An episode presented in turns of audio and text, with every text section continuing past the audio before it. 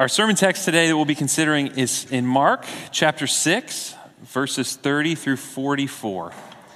Uh, that's page 790 in the Pew Bible. Let me uh, encourage you to turn there in the Pew Bible. We'll have it on the screens, but it'll be good to have it open in front of you as we look through it together. Mark chapter 6, verses 30 through 44, page 790. Well, as we come to God's Word, let me pray, and then I'll read for us.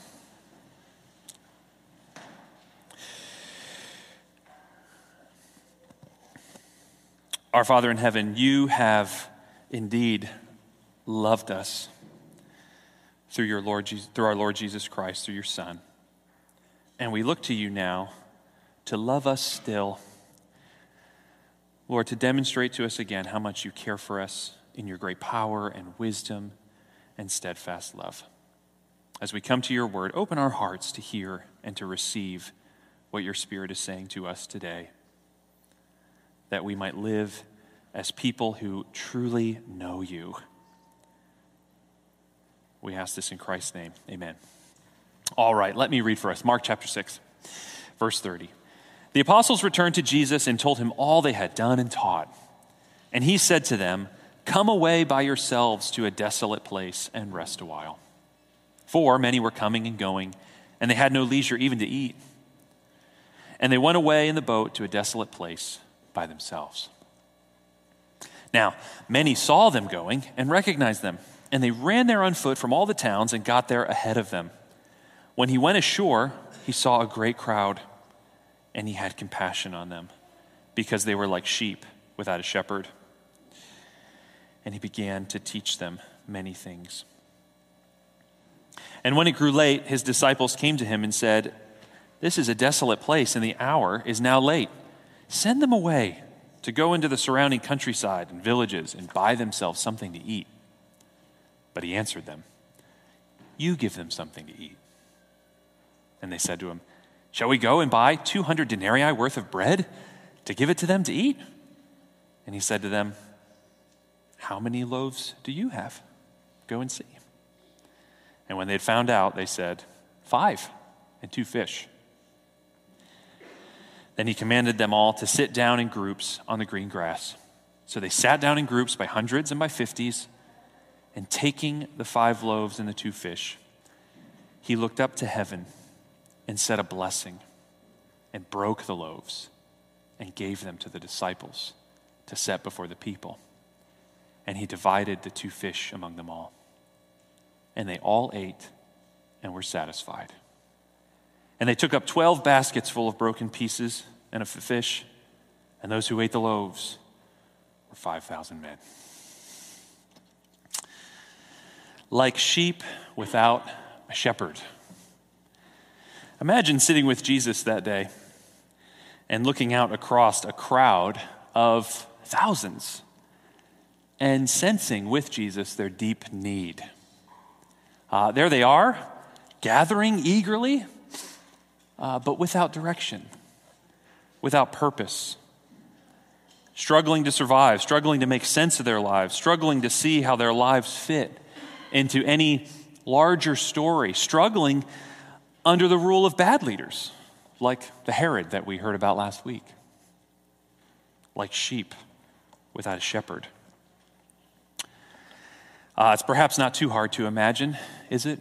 Isn't it? Um, and can't you and I resonate deeply with that description at times? Uh, don't we look out at our world, at the world we live in, and don't we look into our own hearts even and see much the same?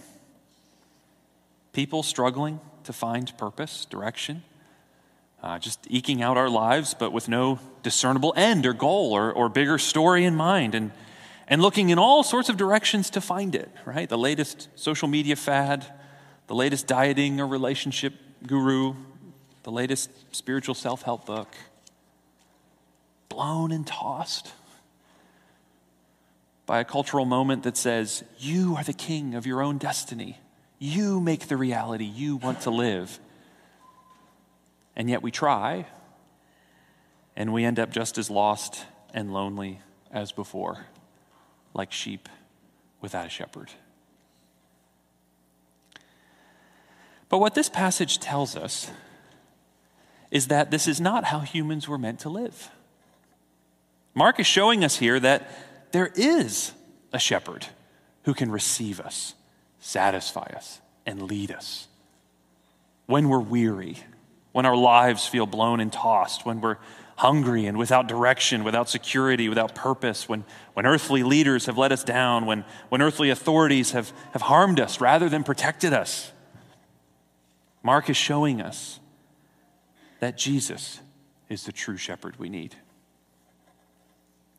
So let's consider uh, what we see in this passage about Jesus, our true shepherd. Uh, the first thing we see is that Jesus has the compassion to receive us. He has the compassion to receive us. This is what we see so clearly in verse 34, isn't it? The great crowds gather on the shore, and Jesus' response is to have compassion on them. Uh, but consider, consider how easy, how natural it would have been for Jesus to just send them away instead. After all, Jesus here is trying to, he's trying to get away with his disciples. He's trying to, to get some time away. They had just come back from their first mission. They're telling Jesus everything they had done and taught. And Jesus says, Let's go away to a desolate place. That is, let's get away from the crowds and away from the demands of ministry and let's rest for a while. Notice that we're getting a glimpse of Jesus' compassion even in this moment of the story. He knows the disciples need rest. Sure, their, their, their adrenaline is probably pumping. They're probably ready to go, go out and do it again as they return from this first ministry trip. But Jesus knows their frame. He knows our frame and He knows our limits. And He says, let's go and rest for a while. You and I can't keep going and going and going. There must be seasons of rest.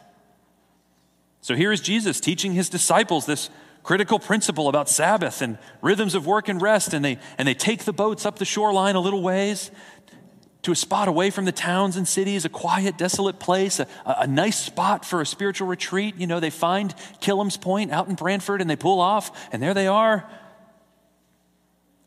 But the crowds see where they're headed, and they hurry up the coast too. And when Jesus and the disciples land back on shore, there they are, waiting for him. Just think how easily Jesus could have sent them away or told them to come back in a day or two, right, after he and his disciples had had their time to rest. Maybe you can even sense the disciples' sort of frustration in that moment. Come on, this was our chance. But rather than sending them away, Jesus receives them.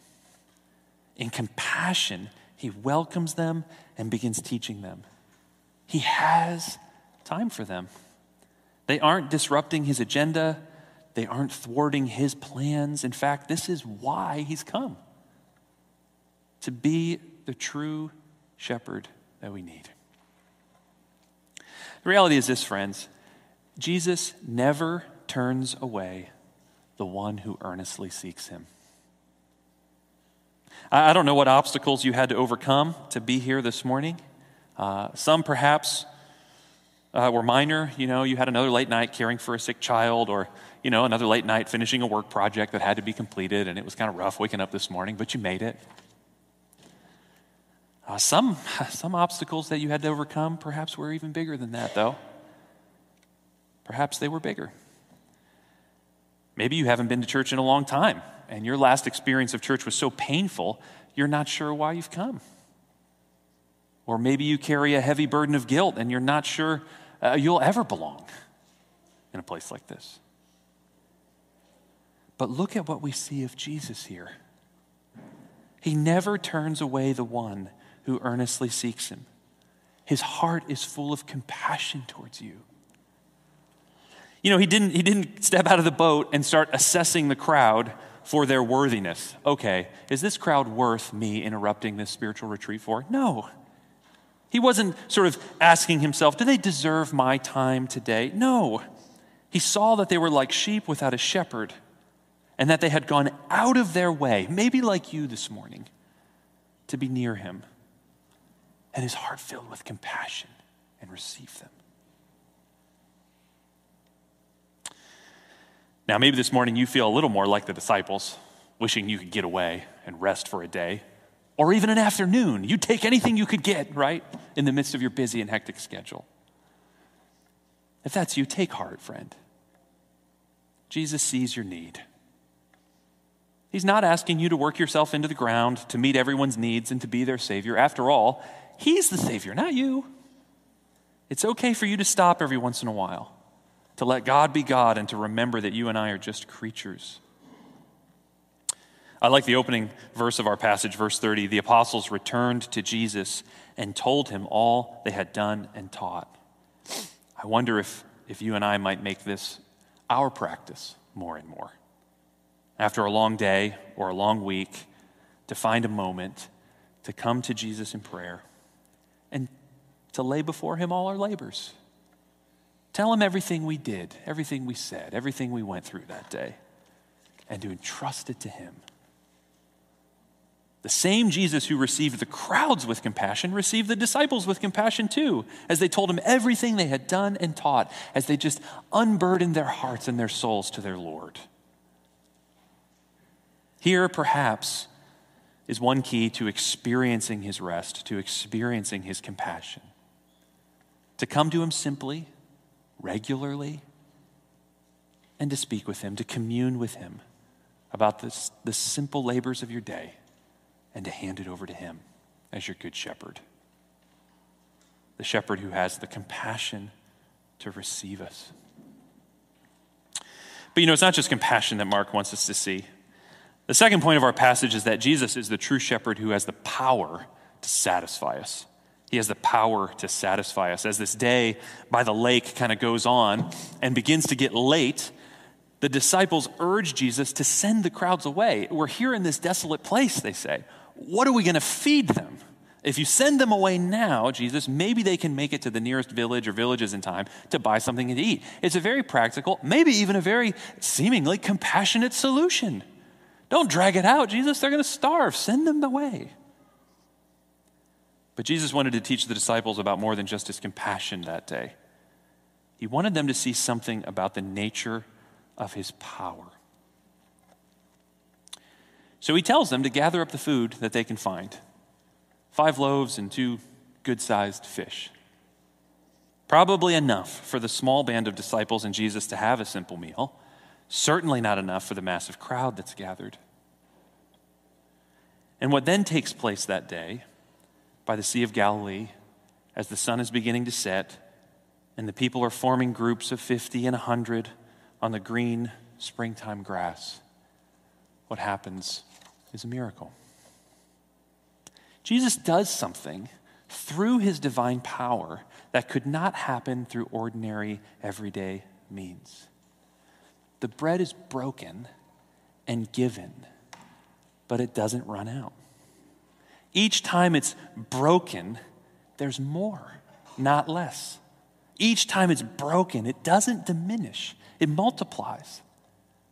And they all ate and were satisfied. But how are we to explain this? I mean, it, even the disciples had a hard time kind of reckoning with it. And as we'll see in Mark's gospel, it happens twice, and they still don't understand. So I think we can be a little excused if we're thinking, this is a little hard to wrap our minds around, right?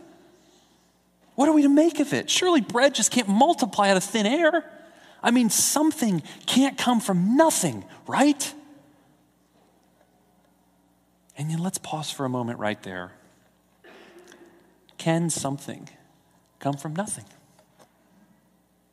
As creatures, of course, we can't make something out of nothing. But that's not true of the Creator.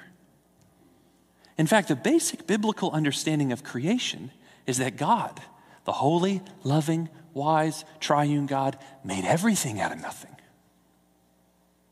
What creatures cannot do, God can, and indeed has done. And we're living proof of it. And so, what's to say God could not choose to do it again? What's to say that God could not choose to take bread in his incarnate hands, bless it, break it, and give it? And then, in that moment, in that desolate place, to again make something out of nothing. But why did Jesus do it? Why here? Why now? Well, you know, this wasn't the first time that God had fed his people in a desolate place with miraculous bread, right? Remember the people of Israel? Having left Egypt in the Exodus, entering the wilderness with Moses as their leader, as their shepherd, as he is called. The people were hungry, complaining even. And what did God do? He gave them bread in a desolate place. Manna, they called it, which is Hebrew for what is it? and as long as the people journeyed through the wilderness, God would provide each day with just enough for their needs. It was such a pivotal event in Israel's history uh, that God even told them to put a container of manna in the Ark of the Covenant in the central place of worship so that the people would never forget that He alone was their provider and sustainer, their faithful God who alone could satisfy. The same God who made the worlds from nothing in the act of creation, who made manna from nothing in the wilderness of Egypt. This same God was again on the move here in Mark chapter 6. God had promised, after all, to send a leader like Moses and like David. God promised again and again in the Old Testament that he would send the true shepherd of his people but this time it would be different. There was a time coming when it would be different. As the prophets looked forward, especially Ezekiel, the prophet Ezekiel, looked forward to a time when it wouldn't be a mere prophet like Moses or a mere king like David. No, there would be a time when God Himself would come and shepherd His people. He Himself would lead them and feed them, and at last they would be secure. Listen to what Ezekiel 34 says in verses 11 through 16.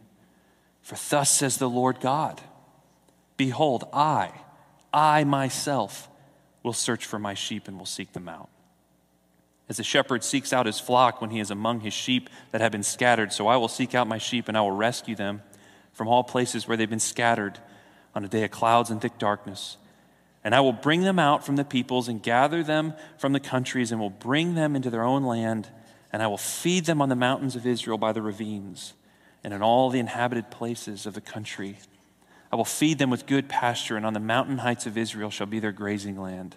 They shall lie down in good grazing land, and on rich pasture they shall feed on the mountains of Israel.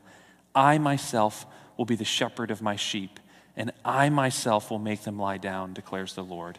I will seek the lost, and I will bring back the strayed, and I will bind up the injured, and I will strengthen the weak. I will feed them in justice. Now, we know from Ezekiel's perspective that God brought the people back from Babylonian exile and settled them in the land. But this prophecy was looking forward to an even greater return from exile. And that's what the disciples were witnessing that day on the hills of Galilee. The Lord God had come to fulfill his promise, to heal and rescue his people, and to feed them in justice. And as Mark says, they all ate and were satisfied. They all ate and were satisfied. Here's good news for weary souls, for hungry souls. Our true shepherd has come, and what he gives can truly satisfy. But as Mark's gospel unfolds, we see that Jesus, what he gives us, is more than just bread. He didn't come just to give us bread that fills our hungry stomachs. Although, if we follow Jesus, we will surely care about physical hunger and we will care about meeting physical needs. Jesus came to do that, but much more. He came to give us a bread that lasts forever. You know those leftover pieces that the disciples gathered that day in those small baskets that they used to wear at their hips? That's what Mark has in mind. They go around, they gather the pieces, they put them in those pieces would grow old and stale, wouldn't they? They wouldn't last forever. But Jesus had come to give something that would never grow old and never grow stale. He came to give us his very self. It was ultimately his own body that would be broken and given. Broken and given on the cross so that our sins could be forgiven, so that we could know peace with God. This is the power of Jesus to truly satisfy. This is how he truly brings something out of nothing. This is the good news for all who trust in Christ that when we were dead in our trespasses and sins, God made us alive together with Christ. Jesus takes the nothing of our failed moral record, and through his death and resurrection, through himself being given and broken and handed out, he makes us something perfect and righteousness. He makes us a new creation. Friend, what are you looking to to satisfy you this morning? What are you chasing after to fill the ache, not in your stomach, but in your heart, in your soul? What Jesus holds out to you is bread that will never grow old and never grow stale. It may look simple and unadorned at first, it may look insufficient. But if you come to Him as your shepherd, He promises to give you nothing less than Himself, to forgive all your sins, and to begin the process of making you a new creation. And notice in our story that there's more than enough. It's wonderful how God orchestrates redemptive history to display the glory of the gospel. Here's what I mean. In the Old Testament, the manna given each day in the wilderness, if you remember those stories, you remember that it was just enough for each day's need. And once a week, it would be enough for two days, so they didn't have to work on the Sabbath. Just enough, no more, no less. But when God ushers in the new covenant, when he sends his son, what we see is that there's more than enough. There's an abundance of food. Twelve baskets are filled, one for each apostle as they helped with the distribution. Here's the abundant glory of the gospel. What Christ provides is more than enough to cover all your sins, to feed your hungry soul, and to keep you secure until the end. Jesus truly has the power to satisfy. But there's one last point to see here. Jesus is our true and good shepherd. He has the compassion to receive us, the power to satisfy us. But last, what we see is that Jesus, our true shepherd, has the will to use us. He has the will to invite us in and to give us a part to play in the advance of his kingdom. After all, when the disciples come to Jesus and say in verse 36, Jesus, send the crowds away, Send them into the surrounding villages and countrysides to buy themselves something to eat. How does Jesus reply? He doesn't say, haha, don't worry, I will give them something to eat. No, he says, you give them something to eat. You give them something to eat. But of course, the apostles don't have enough. They don't have enough to feed such a large crowd. 200 denarii was over half a year's pay for a typical laborer in the first century half a year's pay. They don't have enough money to do that. They are insufficient to the task. Okay, well, Jesus says you don't have all that money. What do you have? We only have five loaves and two fish. Then Jesus says, Give me your five loaves and your two fish, and watch what I can do with it. And with those five loaves and two fish, a crowd the size of an entire village is fed. How about us and our calling as a church to reach our city? We look at the obstacles sometimes and we think, there's no way we can do this. It's impossible. And the reality is, if we're relying on our own strength or wisdom or resources or talents, then it is impossible. But if we take what we have and entrust it to the Lord Jesus, even if it feels like the only thing we have are five loaves and two fish in a city of 150,000 people, then it's not impossible. The gospel can and will go forth. The kingdom of God can and will advance. It doesn't matter how small our gifts may seem. His desire is to use us to do his work. What Jesus said to the apostles then, he still says to the church today. you give them something to eat. Through our life together, through our corporate witness to the resurrected Jesus, through our acts of love and mercy, Jesus is inviting us to join his mission and to play our part in God's great story of redemption. That's the sort of shepherd Jesus is. He wants to bring you along and take what might seem little to you and use it for something great.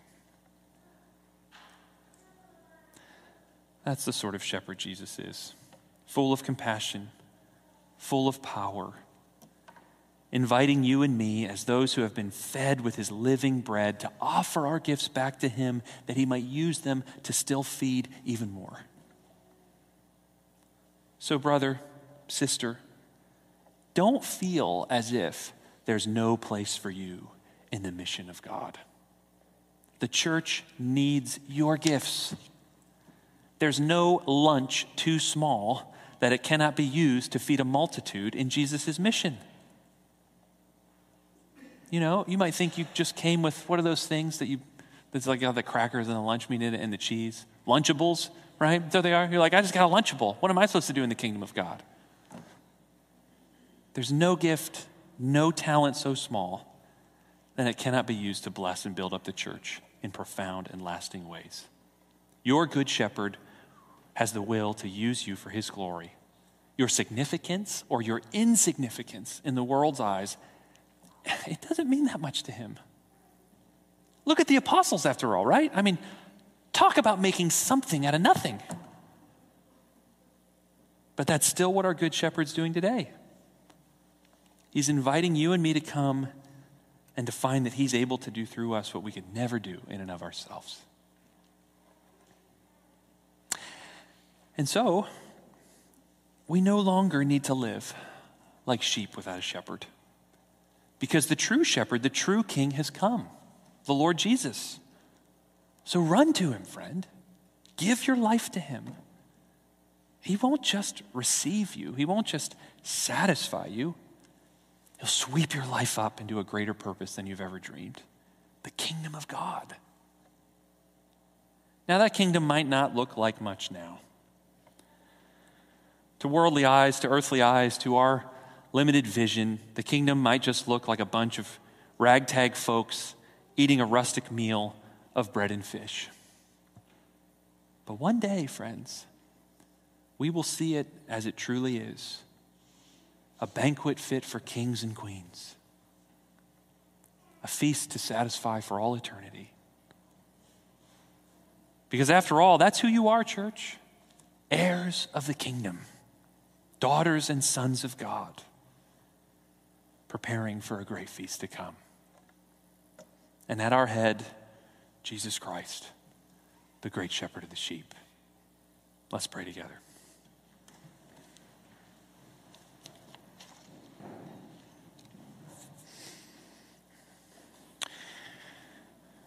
Father, we take just a moment as we consider this passage and all of its depths. We just pause before you with quiet hearts and quiet minds, and we open our hands to you. And we ask in the stillness of this moment that you would feed us. Lord, we know there are many means that you use to support us and help us and guide us and lead us and to, and to, and to feed us and provide for us. But in this moment, Lord, we come back again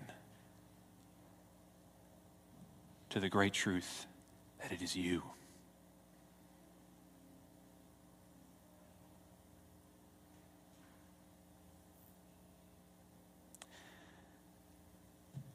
Amen.